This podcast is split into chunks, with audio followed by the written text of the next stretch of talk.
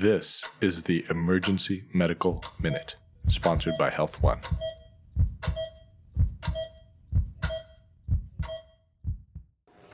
Good morning. Feel all right. So, um, what do you guys think are some of the most painful things we do to patients here in the ED? NG tubes. Yes, actually, they've done studies and rated that's the number one most painful thing that we do to patients. What are uh, other rhino rocket chest tubes? Yes, chest tubes. Back in the day when I trained, we almost never gave sedation for chest tubes. Sometimes not even pain medication. Just like there you go. There's your chest tube. All right. If you ask patients, and you guys are a little shielded from this because I think you're not usually in the room, but certainly inserting nasal packings is one of the most painful things that we do. And eh, to be honest, epistaxis is right up there with dizziness for one of the chief complaints that providers tend to not at all be excited about. If you ever ask Sue Chilton if she wants to see an epistaxis, she'd be like, no way. So anything we can do to make that less painful is really good.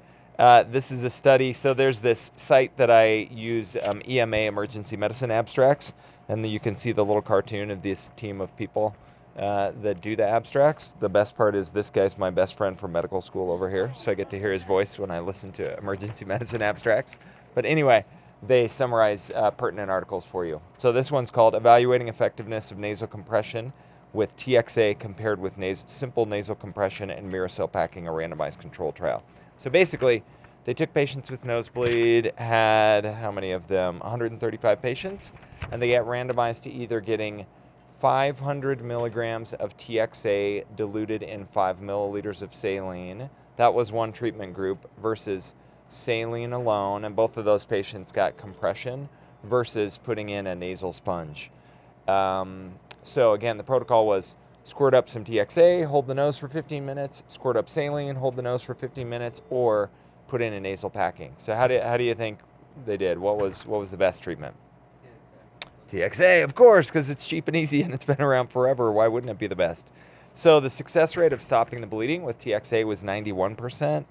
Uh, with nasal packing, it was standby, standby. It was 93%, so about the same, but um, not statistically different. And then with saline, it was just 71%. Notably, uh, they said that um, 15% of the patients with nasal packing demanded that it be removed before they left the emergency department because it was so painful.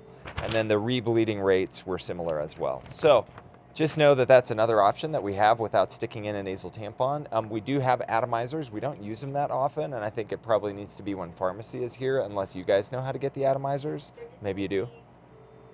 Ooh, they're just back in the peds, Peds cabinet. All right, cool. So there are lots of things we can give via atomization, right? We can give Versed, ketamine, fentanyl, things like that, but you can add TXA to the list.